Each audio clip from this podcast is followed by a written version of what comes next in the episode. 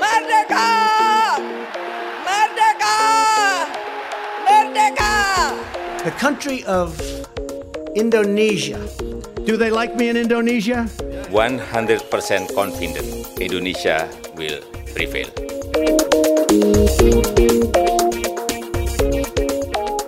Hello and welcome to the Talking Indonesia podcast. I'm your host Dave McRae from the University of Melbourne's Asia Institute, and today I'll be chatting with Indonesia's National Development Planning Minister, Professor Bambang Brodjonegoro, about disparities in development between different regions in Indonesia.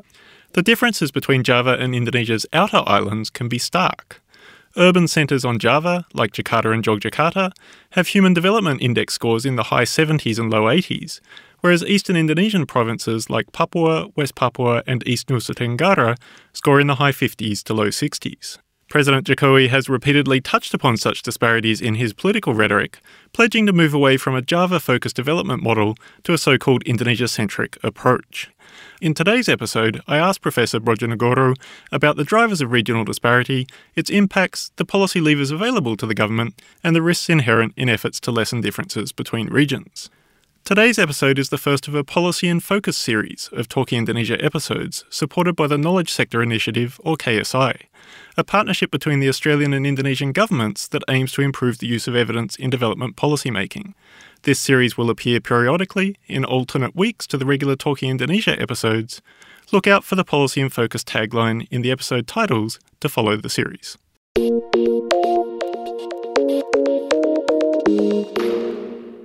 Pak Bambang, thanks so much for joining us on Talking Indonesia today. glad to, to be part of that. Now, when we talk about regional disparities in Indonesia, could I start by asking you what is the best level to think of that? Are we talking about differences between islands, between provinces, or between different ends of the archipelago?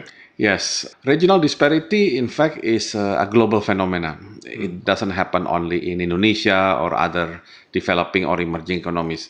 It even happens in the developed economies. For example, in the US, you can see the difference between, let's say, the coastal area and more inland area. Certainly in China, for example, I think there is a quite drastic difference between the eastern coast area and very much inland area of China.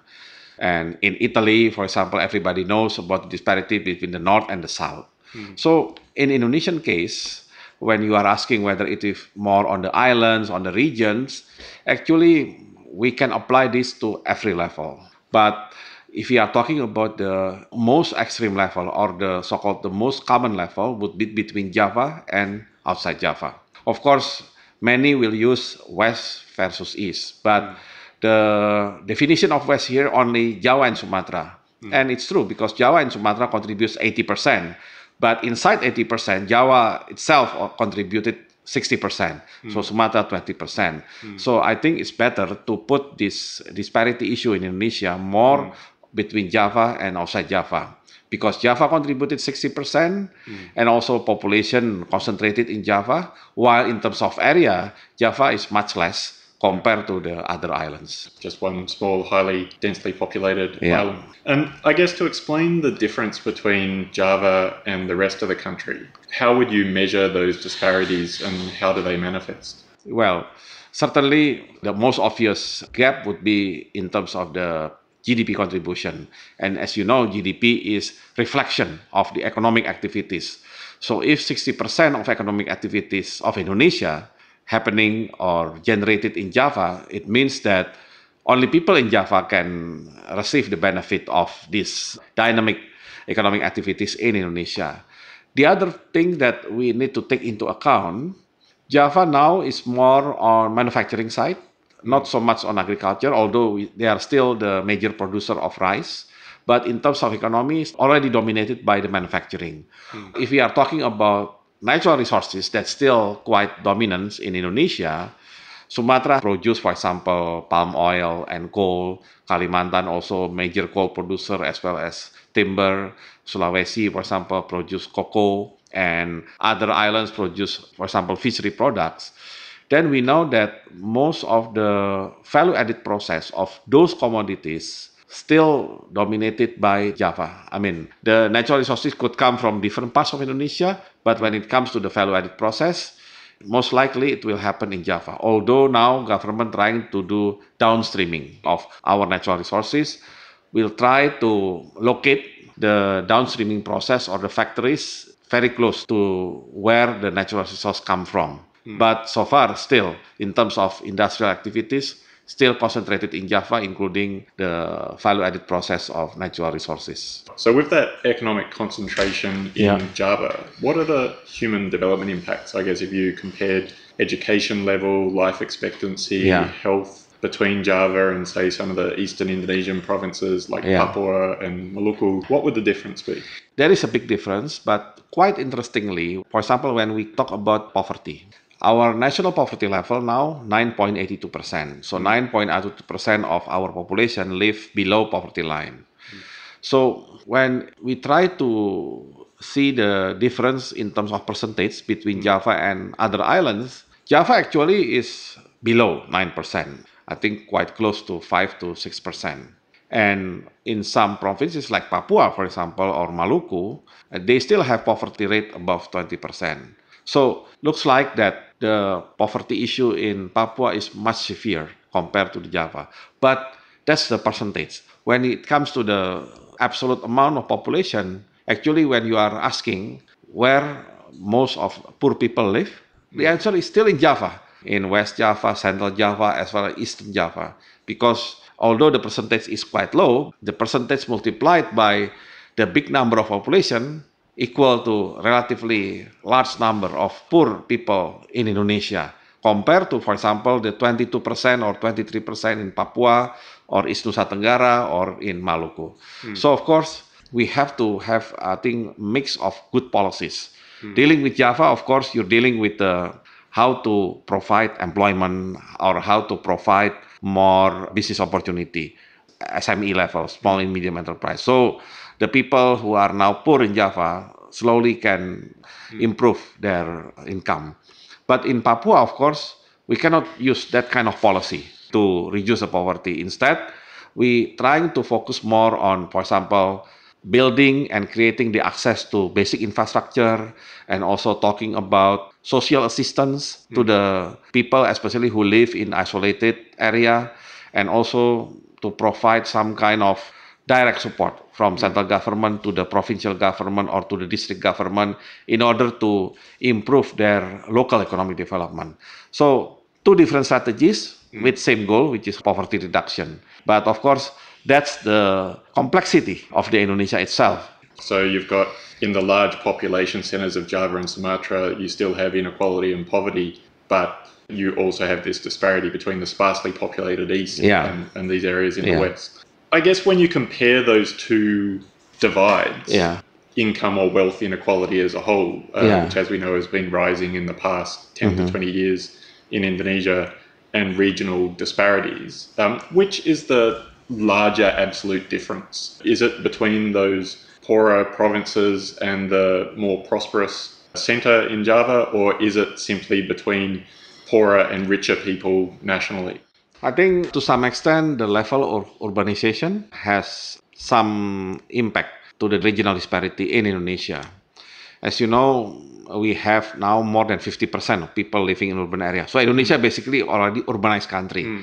So this is the very interesting fact because then the area, I mean basic principle, the area with the more urbanized level mm. will have higher productivity and certainly at the end higher economic growth and prosperity. That's the concept.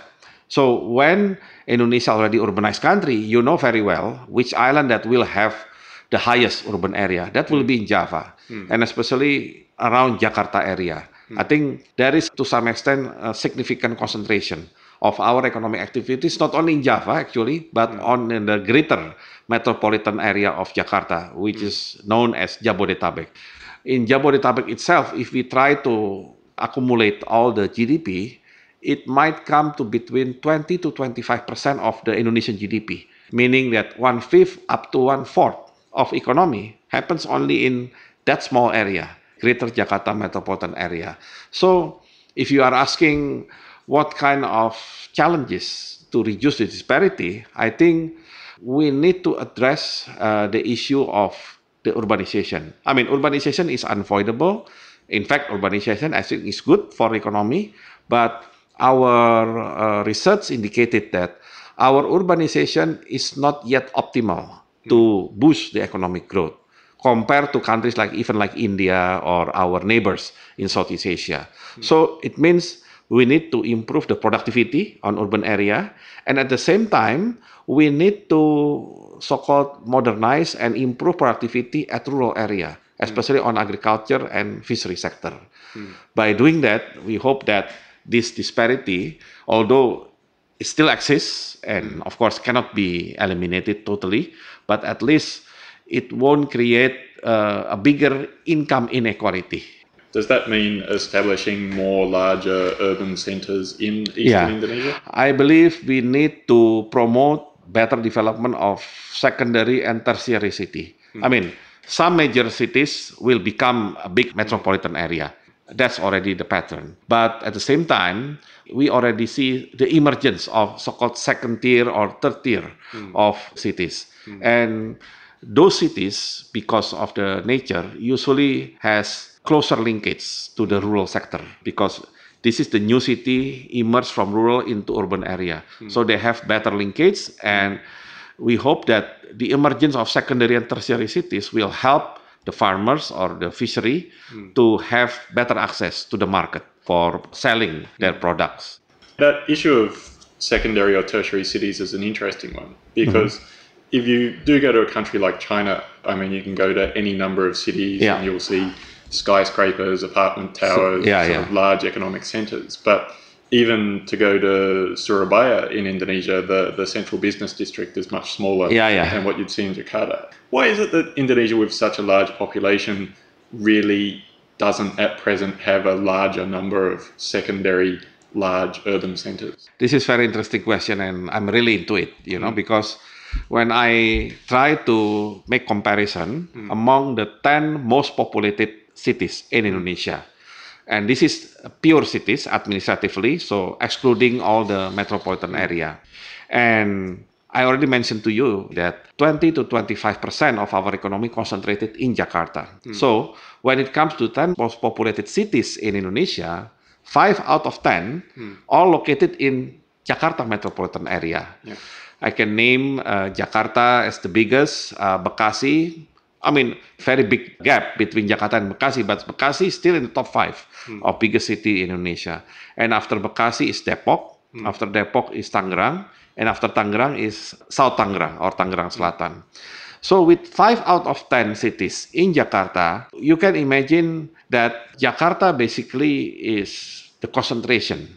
I always say Jakarta is concentration of everything. You're talking about economic, government, or even the sport, even talking about the culture, everything is in Jakarta. So the gap between Jakarta and Surabaya as the second biggest city is quite big. So I agree with you. I even sometimes call maybe Indonesia now only has one significant metropolitan area. Surabaya still in the process of emerging, emerging metropolitan area, same as Bandung, same as Medan. Of course, when you are talking about secondary tertiary city, it doesn't mean that Surabaya will not be included in the secondary city. Hmm. Surabaya could be still secondary city if we use the standard comparable to China, to Australia, or to US. Hmm. So that's why our strategy to help regional disparity is to promote more the emergence of other metropolitan areas. Our job now is how to disperse economic activities so other metropolitan like Surabaya, Bandung, Medan, maybe Makassar or Balikpapan or Semarang can be growing higher than their uh, previous pattern. And I mean, what sort of things can the national government do to promote that sort of growth pattern? Number one is infrastructure. Uh, managing Indonesia, one of the complexity is connectivity. Our geographical condition is archipelagic country, unlike Australia, for example, which is continent. So, of course, when it comes to the archipelagic country, connectivity is very important. Once you have better connectivity, then the economic activity, local economic activity will be growing, both outflow and inflow. By doing that, then of course, from market perspective, this metropolitan area will be growing faster. That's number one. And secondly, we have the uh, strategy that we always call it special economic zone. And the idea of special economic zone is to attract more investment, especially in manufacturing, to certain areas. I think every major metropolitan area need to have not only good connectivity by air, by sea, or by land, or by railway, but also they need to have, I think, quite representative economic zone or industrial zone. So the more economic activity will be coming to that area. When you are talking about manufacturing in Indonesia, especially related to labor intensive or general manufacturing, they are all concentrated, highly concentrated in Jakarta metropolitan to the west and to the east. So, of course, by time it will be less and less competitive because the land price will be much higher. Labor wages may also be higher because so much demand, you know, in that area compared to the supply of the labor itself. So there could be a pattern in the near future that there could be relocation of industry from part of the Jakarta into the other metropolitan area. Mm. So that's why other metropolitan area needs to have two things: mm. connectivity mm. and the representative zone hmm. for industrial or for other value added process. And obviously, you're speaking here as the head of Indonesia's national development yeah, yeah. agencies in these kind of national blueprint terms. Um, as you cast your eye out over the country, of course, there are 34 provincial governments and oh, yeah, yeah. 500 yeah. district and municipality governments. Um, how does that decentralization either complicate or assist efforts to, to deal with regional disparities? Yeah. Of course, uh, we have to admit at the beginning of decentralization in 2001, one of the expectation is that the role of Java as the major contributor of GDP or economy in Indonesia will be declining. Hmm. Because then with decentralization, with more authorities given to the local government, in this case, the kabupaten, regency or the municipality, you know, will help to disperse these economic activities. But unfortunately, if you look at the statistic, if we started with Java contribution around 55 to 56% in 2001, now already 58. So it means after 17 years of decentralization, in fact, the role of Java is higher. So I think we have to reevaluate our strategy to disperse more economic activities. Number one, we understand about the so-called feedback effect. Feedback effect means that we try to disperse economic activities, for example, building manufacturing that process palm oil or downstreaming of palm oil, let's say in Sumatra. Okay, we are trying to set up big industrial zone by concentrating on the derivation or downstreaming of palm oil. So of course, the factory will be there. They might employ people to work there, but don't forget when this factory is being built, there will be a lot of construction materials, there will be a lot of experts setting up the factory that have to come from Java. Hmm. And then after the factory is completed, they start to produce the stuff. Then maybe the companies that will help marketing the product into different parts of the world coming from Jakarta. Hmm. So although we try to disperse economic activities, there will be some return hmm. coming back from Sumatra, Kalimantan, Sulawesi, and eastern part of Indonesia coming back to Jakarta. Hmm. So we understand the issue.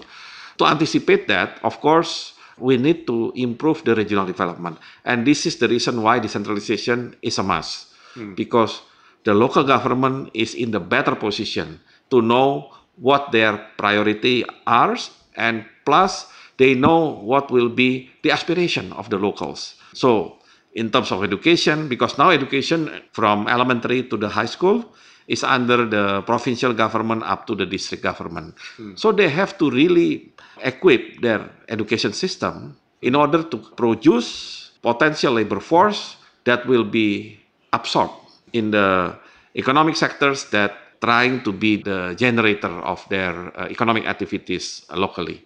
Yeah. So I guess the strategy now is by uh, promoting more infrastructure outside Java. Hmm. Plus, we try our best to focus on natural resource based manufacturing outside Java. For labor intensive, capital intensive, you can do it in Java. But when it comes to natural resource based manufacturing, we try to locate them outside Java. Returning to that question of decentralization, Yeah. and I think subnational spending is now almost half of all government spending Yeah, yeah. in Indonesia. With local governments responsible for education, for health services, I mean, as you say, in theory, they're more responsive to local needs. Has this actually resulted in lower quality education in the areas that are currently left behind compared to Java? I mean, is decentralization really working to close the gap between services available to people in the outer areas and in Java? I think in terms of service access, yes, it hmm. has been much improvement compared hmm. to the centralized period because hmm. now, uh, at least local government, they have the responsibility, they have the budget to finance their responsibility, and they have to deliver. And of course, one big incentive for any, let's say, bupati or mayor or governor to deliver the service is to be re-elected. I mean, if you don't have achievement, I don't think you will be re-elected.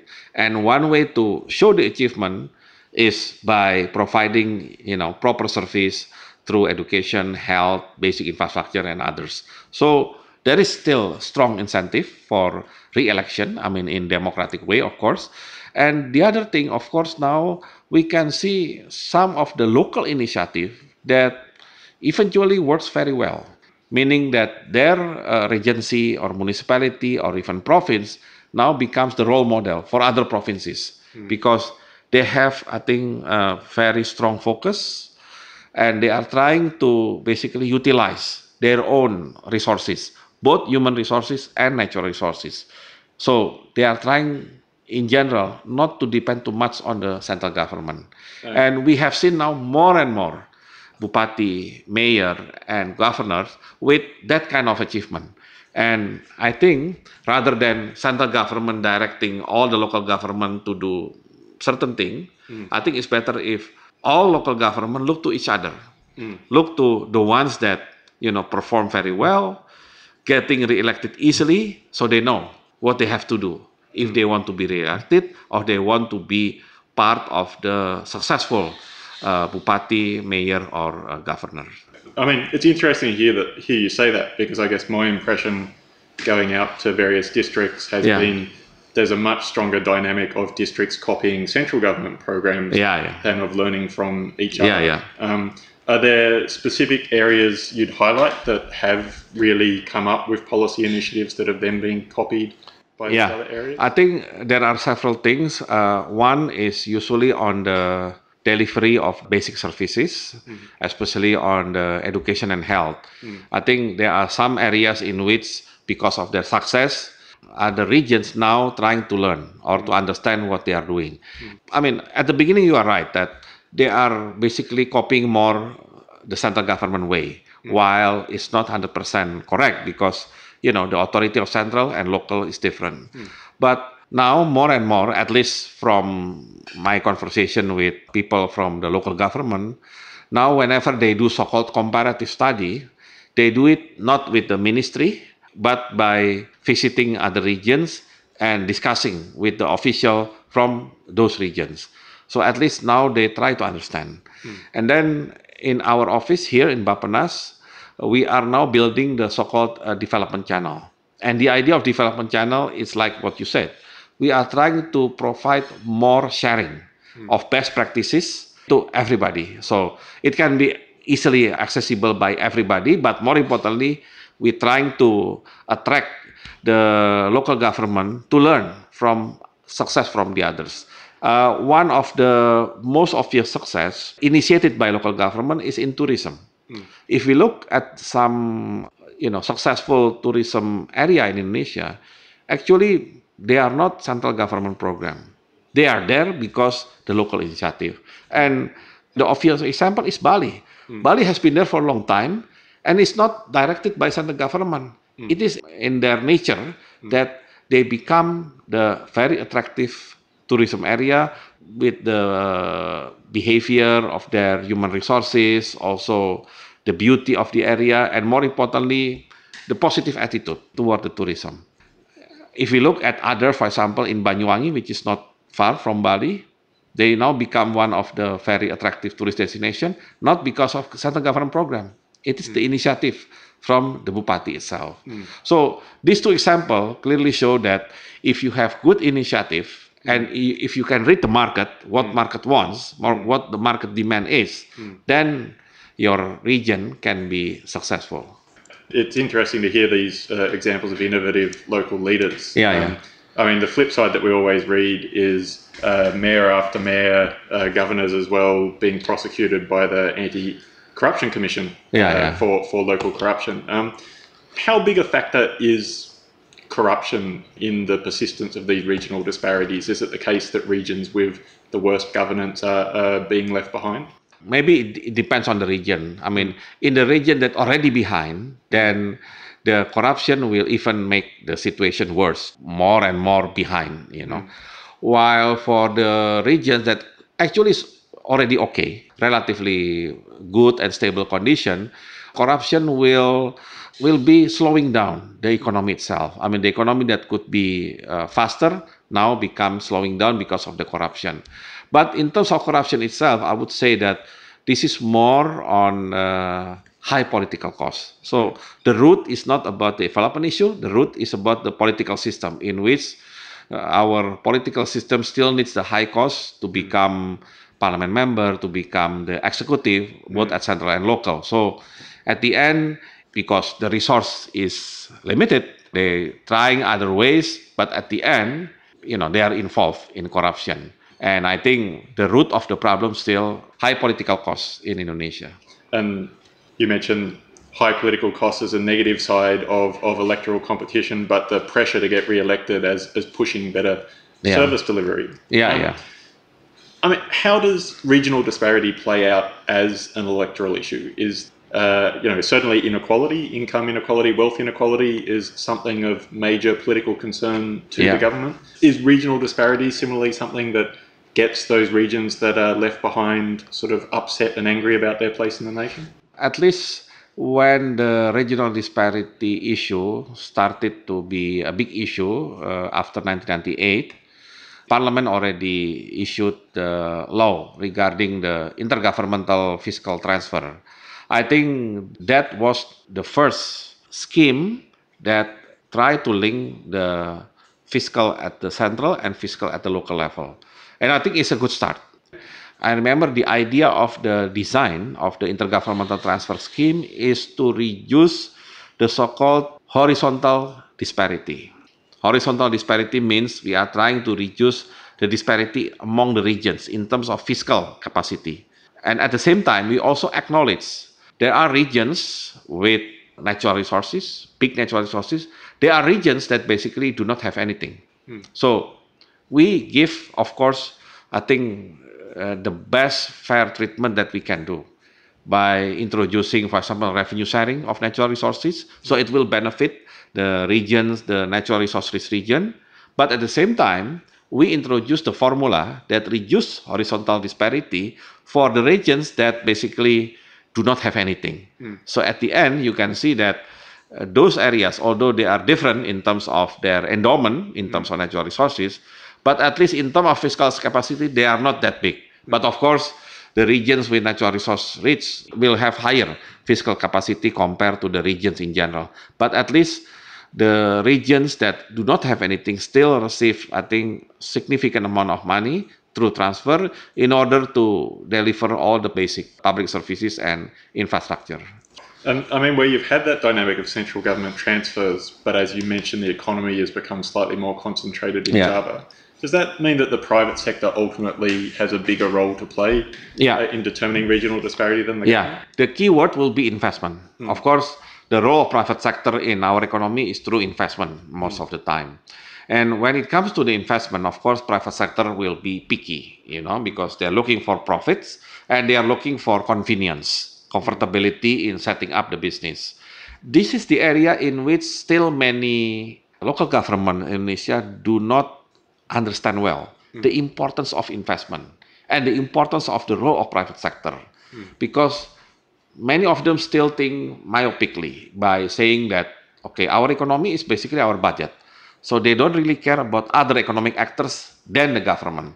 This is the reason why what I mentioned earlier, the so-called local innovative leader will go differently with the majority. Because this innovative leader will always think how to attract investment as much as possible hmm. and how to make private sector as conveniently as possible. Hmm. And this is something that's still rare in many regions in Indonesia because they still depend so much on the budget. And as you know local government budget in Indonesia dominated by transfer hmm. so they really depend on the transfer and when the transfer already in their account in their budget they never think that this transfer should be allocated productively and wisely for the benefit of the people, for the prosperity of the people.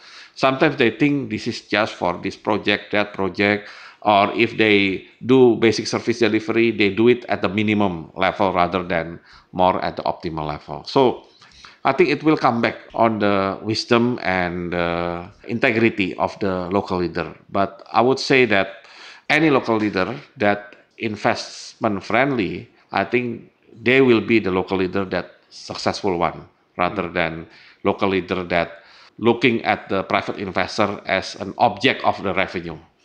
So when you talk about the transformation that Indonesia Okay. needs to go through, new urban centres, relocation yeah. of industry, obviously that carries risks. Things like social unrest, things like environmental degradation.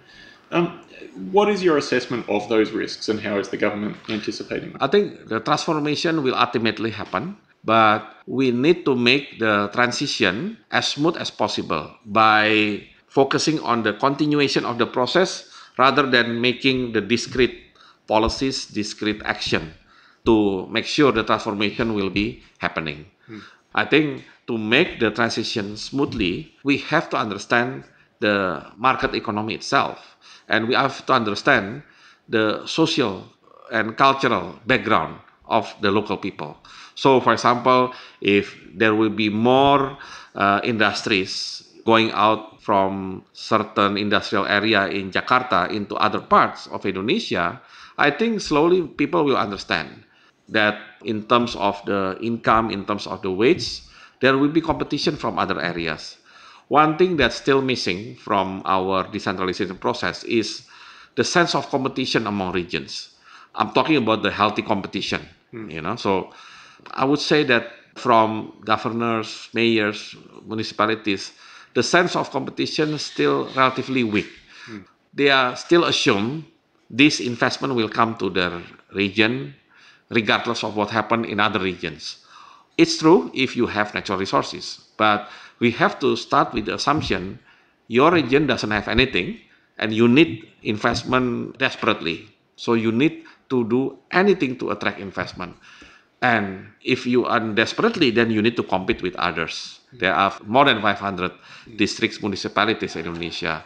So this is, I think, the area in which we can, I mean, by, by process, by time, we can introduce more sense of competition. And from time to time, there are institutions that release survey, for example, most competitive province for investment, most competitive uh, cities or urban area for investment, most competitive district for investment. Those kind of thing, I think, needs to be institutionalized so they understand. If they do not perform well, they will be left behind. No investment will come to the area, no economic growth could happen to that area, and at the end, more poverty coming to the area. And finally, I mean, if you were to highlight just one factor that is most important to whether Indonesia can successfully address regional disparity or not, what would you focus on? I would focus on the access and connectivity. I think those uh, things still not yet perfect for Indonesia, and we know that Indonesia is archipelagic country is much more complicated than any bigger continent country. So with the connectivity and uh, accessibility, then we can reduce the disparity itself, both regional disparity as well as income disparity. Because this is another issue in Indonesia income disparity. But I think those two can be reduced if we have been able to provide better connectivity and at the same time better access to any uh, basic public needs. I mean, both in services and infrastructure. Pak Bambang, there's a lot more I could ask you, but I'm afraid Okay. we're well and truly out of time. Thanks so much for sharing your insights. Okay, with us thank you so much. That was Professor Bambang Brodjonegoro, Indonesia's Minister for National Development Planning and head of Indonesia's National Development Planning Agency, Bappenas. Keep an eye out for the Policy in Focus tagline in the episode title for future installments of the Policy in Focus series of Talking Indonesia. Policy in Focus series episodes are edited by Eric Van Bemmel and Kelvin Param. Don't forget you can find the entire archive of Talking Indonesia episodes for free at the Indonesia at Melbourne blog or via your favourite podcasting app. The next episode of Talking Indonesia will appear on 6 December with my co host Dr. Dirk Tomsa. Until next time, this has been the Talking Indonesia podcast. Bye for now. Thank you.